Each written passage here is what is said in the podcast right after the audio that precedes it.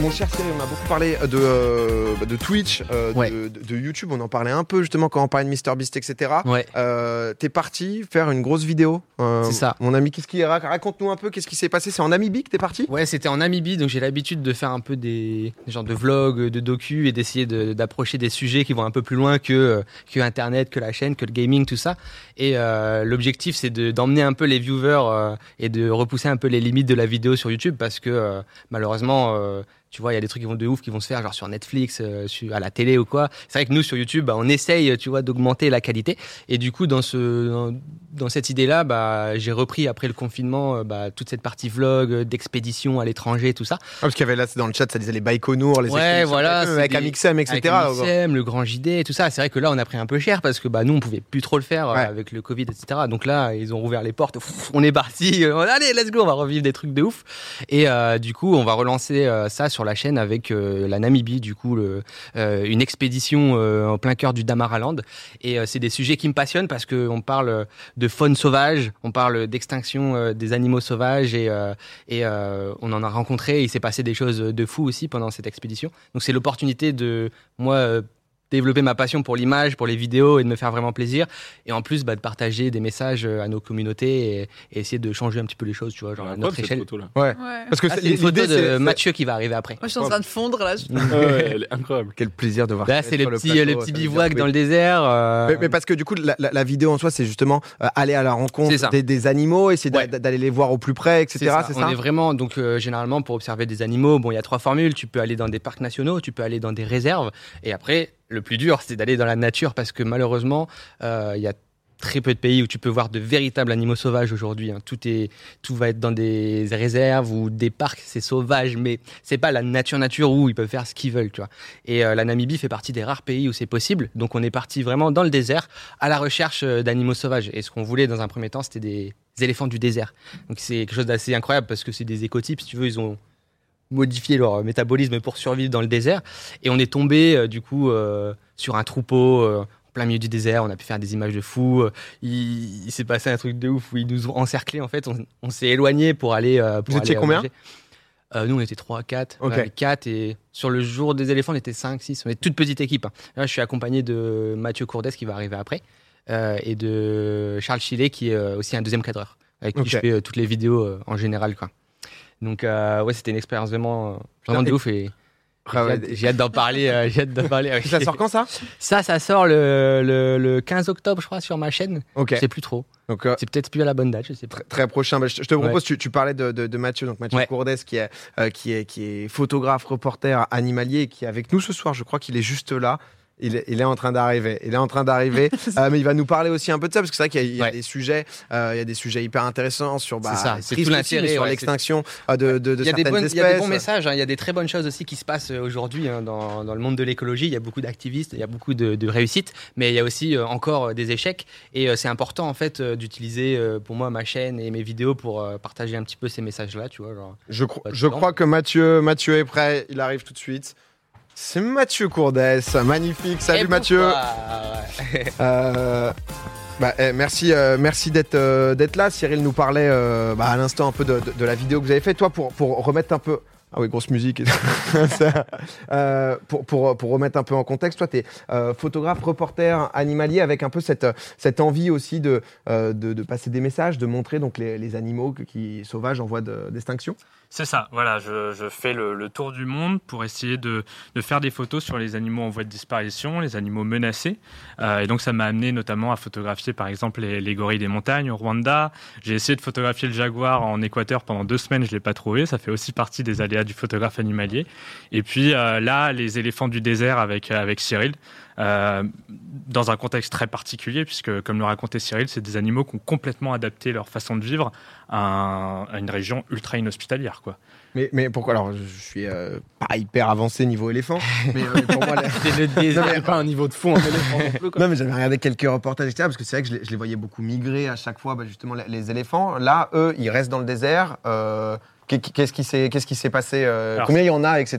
Pardon. C'est un grand, grand désert. C'est-à-dire que c'est un désert qui fait la taille de l'Angleterre. Et mal. Ah oui. personne ne sait Mhm. exactement combien il y en a. Certains disent 200, d'autres 400. C'est très flou. Ils sont entourés de mystères. C'est des animaux, par exemple, Que qui sont 400 Ouais, entre 200 et 400 individus. On, on Ah ouais. sait pas trop. Ah ouais, ouais, ouais, non, c'est vraiment des animaux euh, uniques. Et, euh, et en fait, on ne sait pas trop pourquoi ils sont venus là aussi. Certains disent qu'ils ont fui une guerre, d'autres euh, qu'ils ont suivi les, les lits de rivière. Euh, donc voilà, c'est des animaux chargés de mystère. Et pour les comparer à leurs cousins euh, de la savane, euh, eux sont capables de se passer d'eau pendant deux jours, alors qu'un éléphant normal, entre guillemets, boit entre 180 et 220 litres d'eau par jour. Pardon donc ça, te- ça te montre aussi Ah Ouais, le, Ils font que manger. hein. Adapté, quoi. voilà, le niveau, la, la différence entre ces deux, euh, ces deux espèces d'éléphants. Vous, vous- Cyril, tu, Ouais. tu m'en parlais. Moi, c'est un sujet que euh, aussi je suis, je suis assez mal renseigné, mais forcément, ça, ça m'interloque sur le, sur, sur le braconnage. Ou... Ouais, c'est ça. Le braconnage, fait encore, euh, enfin, c'est encore une catastrophe hein, pour euh, la vie sauvage. Euh, et nous, malheureusement, euh, donc, euh, on a été confrontés à ça parce qu'on voulait, euh, on voulait filmer des rhinocéros, euh, pareil, en, en Namibie. Et malheureusement, quand on est arrivé euh, aux portes, euh, pour le coup, d'un parc, il y a 12 rhinocéros qui ont été euh, massacrés. euh, tout simplement pour euh, l'utilisation de leurs cornes. Donc euh, c'est toujours un peu choquant, tu vois, parce que tu es quand même face à quelque chose d'assez merveilleux qui est euh, la, faune sauvage. Et puis quand tu apprends pourquoi est-ce qu'ils sont massacrés, comment, c'est assez fou, c'est assez violent. Et du coup, c'est important aussi de savoir, euh, nous, euh, tu vois, s'il y a des choses qu'il faut éviter d'acheter, par exemple, parce que ça provient de ces marchés-là. euh, c'est vraiment... Parce- méga important quoi parce qu'en plus eux sont vraiment en danger d'extinction tu vois et vraiment si on continue comme ça et on va peut-être se parler d'un jour bah les rhinocéros n'existeront plus nos enfants euh, ne connaîtront jamais ça tu vois euh, ces espèces là peuvent disparaître Parce que je, je me tourne vers toi, Mathieu. Les, les- enfin, les, les rhinos, c'est- les cornes, c'est euh, et c'est l'ivoire. L'ivoire, non, c'est les éléphants. C'est quoi le Exactement. Qu'est-ce qui est Alors- recherché justement euh, à ce point? Parce que Alors, il faut savoir que là, on parle de braconnage que j'appelle de trophée. C'est-à-dire que c'est des braconniers ultra armés euh, qui ont des kalachnikovs, qui ont euh, des hélicoptères et qui euh, attaquent euh, d'une manière éclair euh, des key species, donc les, euh, les éléphants pour l'ivoire et euh, les rhinocéros pour leurs cornes. En fait, c'est de la kératine, euh, ce qu'ils ont au, au bout du museau. Euh, c'est de l'ongle, tout le monde a de la kératine. Et selon les traditions euh, d'une partie de l'Asie, euh, cette kératine aurait des vertus euh, aphrodisiaques. C'est complètement faux. Je veux dire, quand vous, vous rongez les ongles, vous n'êtes pas plus excité. Quoi. Donc, donc, euh, trop chaud, mec. De baiser direct après un ongle. mais mais donc c'est- c'est c'est faux. C'est des traditions complètement Ouais. fausses. Et malheureusement, c'est des carnages, euh, euh, des massacres. Pour te donner un petit ordre d'idée, une corne de rhinocéros, il y a entre 2 et 3 kilos. Et le, le kilo de poudre se revend entre 50 000 et 60 000 dollars US. Donc t'imagines, euh, enfin, faut se mettre à la place des populations rurales. euh, elles se disent, euh, en fait, j'ai la fortune à quelques kilomètres de chez moi. Quoi. Ouais, mais là, là, les milices que tu nous cites, c'est en mode des hélicos, etc. Bien sûr. Euh, Mais, mais les populations rurales donnent des informations. Ah, ouais. Il y a toute une mafia qui est organisée. euh, et puis, bien sûr, il va, donc, euh, le villageois, par exemple, va toucher euh, une partie du montant. euh, le militaire va toucher une partie du montant. Et en fait, il y a plein d'intermédiaires avant que ça arrive sur le marché asiatique. Et est-ce qu'il y a des, euh, de la protection qui est mise enfin, co- Comment justement contrer ça? Parce que j'imagine que même les gardes un peu des parcs nationaux, etc., Ouais. quand tu Bah, vas débarquer double Mm. hélico euh, avec Bah, c'est là où c'est important euh. justement quand on fait des vidéos comme ça, euh, ça donne aussi de la visibilité, notamment euh, au parc et notamment grâce au tourisme. Parfois, on a la sensation de se dire il faut pas voyager, il faut pas aller voir les animaux parce qu'il faut les laisser tranquilles. En fait, il y a quand même une sorte d'interdépendance entre le tourisme et la vie sauvage, tu vois, parce que ça permet justement de le financer. Et parler du Rwanda avec euh, les gorilles, c'est une des belles réussites un peu euh, du, du- du tourisme, c'est un autre sujet, mais grâce à ça, grâce à des excursions, tu vois, euh, tous les gens aux alentours, les villages et tout, bah, s'occupent aussi des gorilles, les sécurisent parce qu'en fait c'est un vrai biais commercial ou de business, tu vois, pour eux. Il s'est passé quoi, Mathieu, avec les, les gorilles de montagne? Alors, pour la petite histoire, dans les années 60-70, il n'y avait plus que 200 gorilles des montagnes. On pensait les- l'espèce vouée à disparaître. Les scientifiques, les zoologues disaient bon, c'est terminé pour eux. En fait, on pouvait même pas les mettre dans des eaux parce qu'ils mouraient systématiquement. Et puis, il y a une dame qui s'appelle Diane Fossé, une américaine, qui a décidé de, de partir dans cette région de l'Afrique de l'Est pour essayer de les sauver. Elle a eu énormément de mal parce que euh, ça veut dire sensibiliser les braconniers, euh, des gens qui sont là depuis énormément de temps, donc c'est difficile de leur expliquer, bah voilà, maintenant il faut arrêter de chasser, il faut arrêter de, de, de- de chasser ces espèces parce qu'elles sont menacées, Euh, et surtout ils faisaient ça illégalement, ils le savaient. Et puis, il y a un magazine que vous connaissez tous, National Geographic, Hmm. qui a décidé boss. de faire euh, sa une sur euh, les gorilles des montagnes et notamment sur Diane Fossé. Et donc il y a une absolument incroyable où on voit Diane Fossé avec euh, deux gorilles sur les épaules. Euh, et cette une a fait un buzz mondial. Le monde entier a été sensibilisé à quelle la... année euh, le, le Je crois que c'est 1970, mais vous pouvez de la trouver sur Google. Ouais, le Ouais. Nat Geo de 1970. Et voilà, le monde entier a été sensibilisé, sensibilisé à la disparition des gorilles des montagnes. Et en fait, ça a mis la pression à la fois sur les gouvernements en place, sur les associations. Les dons euh, sont arrivés de- de- du monde entier. Et aujourd'hui, grâce à une stratégie écotouristique, euh, Ouais, on voit, je crois que ah ouais, nice. oh, super, Mais oui, Ouais, je la génial. connais en plus, oui. Ouais. Génial, ouais. Aujourd'hui, grâce à une euh, stratégie écotouristique où tu payes 1500 dollars pour voir pendant une heure les gorilles, ben, l'argent est redistribué à la fois aux populations euh, rurales. Les anciens braconniers sont devenus des guides. euh, et donc, il y a des cliniques qui ont été construites, il y a des écoles qui ont été construites. Et en fait, c'est super intéressant de se rendre compte que les gorilles aident à eux seuls, en fait, par leur présence, euh, les populations en développement. Ouais, parce du que coup, il y en a, pardon. Il y en a combien maintenant? Maintenant, il y en a plus de 1000. Ah, d'accord, ok, ouais. Ouais. fois 5. Un petit peu. Ouais. Ce qui est pas mal. Ouais. Donc, quoi, en, ouais, en 50 ans, euh, on a. Ouais, donc c'est propre. Bah, Donc, tout n'est pas perdu, quoi. Ouais, non, parce que c'est vrai que quand on entend des mots comme écotourisme, etc., ça laisse beaucoup de questions de se po- à se poser, etc. Mm. Parce que c'est vrai que j- j'imagine, euh, c'est c'est difficile aussi, nous, depuis notre euh, scope parisien sur le plateau de Popcorn, d'être en Ouais. mode euh, oh, bah, les populations locales, euh, faut sauver les animaux, alors que potentiellement, bah, ils ont rien à manger, etc. Donc, c'est l'écotourisme, en gros, c'est comment créer. Euh, un business, on va dire, rentable pour les populations locales, qui va quand même pas empiéter Ouais. sur le monde animal, c'est ça? Oui. Et réussir à, ouais, à créer un truc de win-win un C'est peu business global. vertueux, tu vois, où il faut juste redéfinir un petit peu le rôle d'un touriste. Tu vois, il faut pas que ce soit euh, la Zamba où tu arrives, tu prends des photos, tu tu faut respecter la vie Oui, t'es sauvage. pas là pour toucher les Voilà. animaux. Exactement, il y a une certaine distance. Ça coûte aussi un peu plus cher. Tu vois, on est quand même, tu vois, comme il a dit, c'est 1000, 1500 euros pour une heure. Ouais. Mais il faut juste rendre compte que c'est exceptionnel de voir des gorilles des montagnes, en fait. Donc il faut aussi leur donner cette valeur-là pour la redistribuer euh, aux locaux. Et c'est euh, c'est euh, euh, super important, du coup, d'en parler et de, de, de partager tout ça, tu vois. Et l'écotourisme, c'est quelque chose de vraiment bénéfique et sur lequel il faut aussi, je pense, peut-être éduquer un peu et en parler parce que tout le monde ne connaît pas, tout le monde ne sait pas forcément où est-ce qu'il faut voyager, comment c'est compliqué parce que euh, tous les tours opé- opérateurs ne sont pas euh, Ça- des bienfaiteurs. Quoi. Dans le chat, il dit c'est pas de l'écotourisme, non, c'est du smart tourisme. Parce qu'il y a une Oui, ou c'est, euh, tourisme responsable, écotourisme, tourisme vert. euh, et surtout, enfin, ce qui est aussi intéressant, c'est que si l'étranger qui arrive au Rwanda, au Rwanda doit payer 1500 dollars, le Rwanda, lui, ne paye quasiment rien. Et ça, c'est ça aussi qui est trop cool. C'est les Rwandais se disent, bah ouais, on est fiers de les avoir, ils sont à nous entre guillemets. Et si vous voulez venir, euh, bah, c'est de l'argent pour nous. Et avant le Covid, euh, ça a rapporté, pardon, avant le Covid, ça a rapporté 490 millions de dollars. Ah oui. euh, Ok. le- le- l'écotourisme au Rwanda. Ah.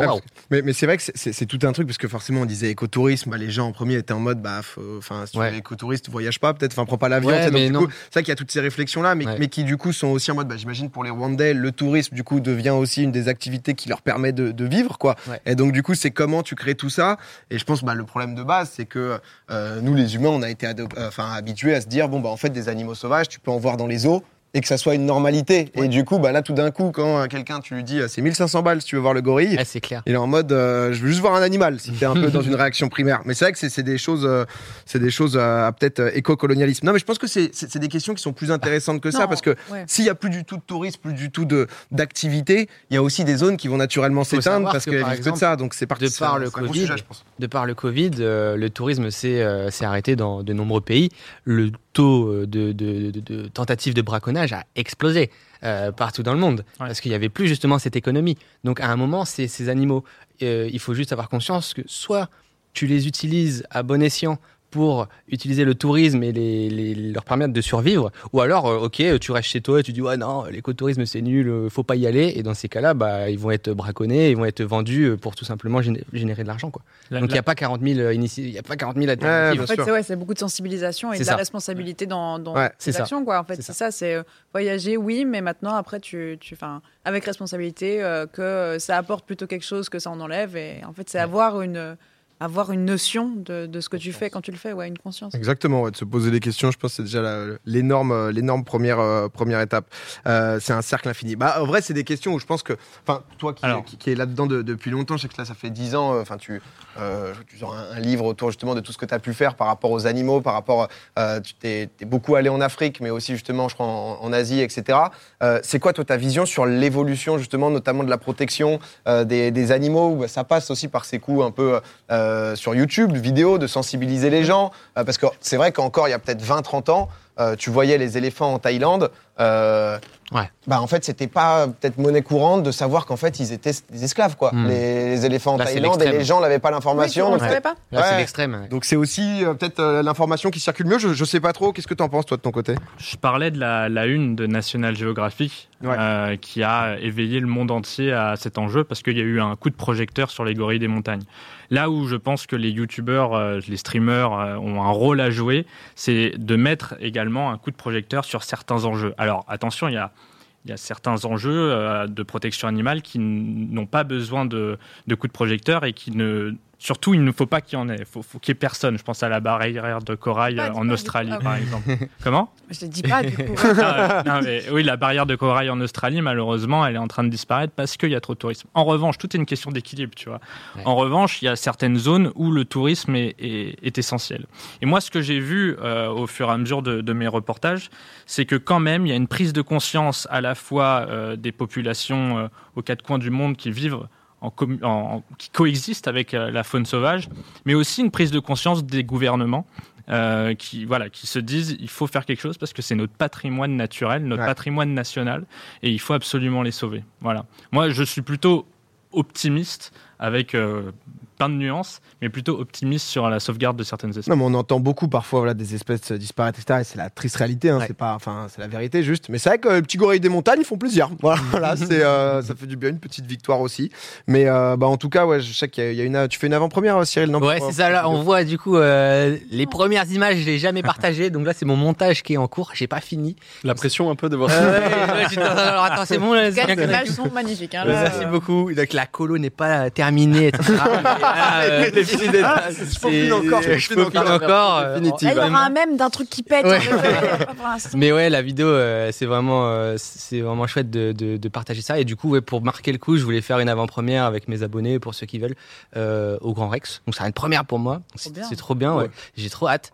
Et euh, ouais, et du coup, C'est quand euh, C'est le Le 11 octobre. Ok. Ouais, c'est le 11 On n'est octobre pas au soir. du coup Non, tout le mais monde est le bienvenu. Tout le monde est bienvenu si vous voulez venir avec euh, grand plaisir. Non, mais trop cool en tout cas. C'est vrai que c'est des sujets où bah, je pense que c'est des trucs qui se construisent encore, où tous on se pose des questions, de Ouais. savoir comment faire, etc. Et c'est bien déjà de, euh, bah, de pouvoir en parler, de savoir aussi ce qui se passe, etc. Et, euh, et bah, merci beaucoup, Mathieu, d'être euh, venu nous en toi. parler. Merci Je- Mathieu. Je, le disais, un petit un, un livre là qui sort sur les 10 années justement de tous tes reportages, toutes tes photos, etc. Ouais, 10 années de reportage dans les euh, forêts tropicales et les jungles euh, de la planète. Et donc le lien est accessible sur mon compte Instagram pour les précommandes. Bah Voilà. écoutez, voilà, si, si jamais vous êtes intéressé par, euh, par tous ces sujets-là, n'hésitez pas. Des, des belles photos d'animaux. Merci beaucoup Mathieu. Merci. Bonne soirée à toi. Merci. Mathieu. Merci. Ciao. Ciao. Mais euh, ouais, en ce moment, des sujets. C'est vrai que non, le braconnage, c'est un truc où on a Ouais, tellement peu d'infos. Où... ouais, le truc, c'est que ça tend la corne à 50 000, 60 C'est 000 énorme, mais en balles. fait, c'est- tu sais, quand tu sais que, enfin, moi, je, je, je, je m'informe aussi sur tout ça, et tu te dis, ok, c'est parce qu'il doit y avoir des gros bijoux, des gros machins.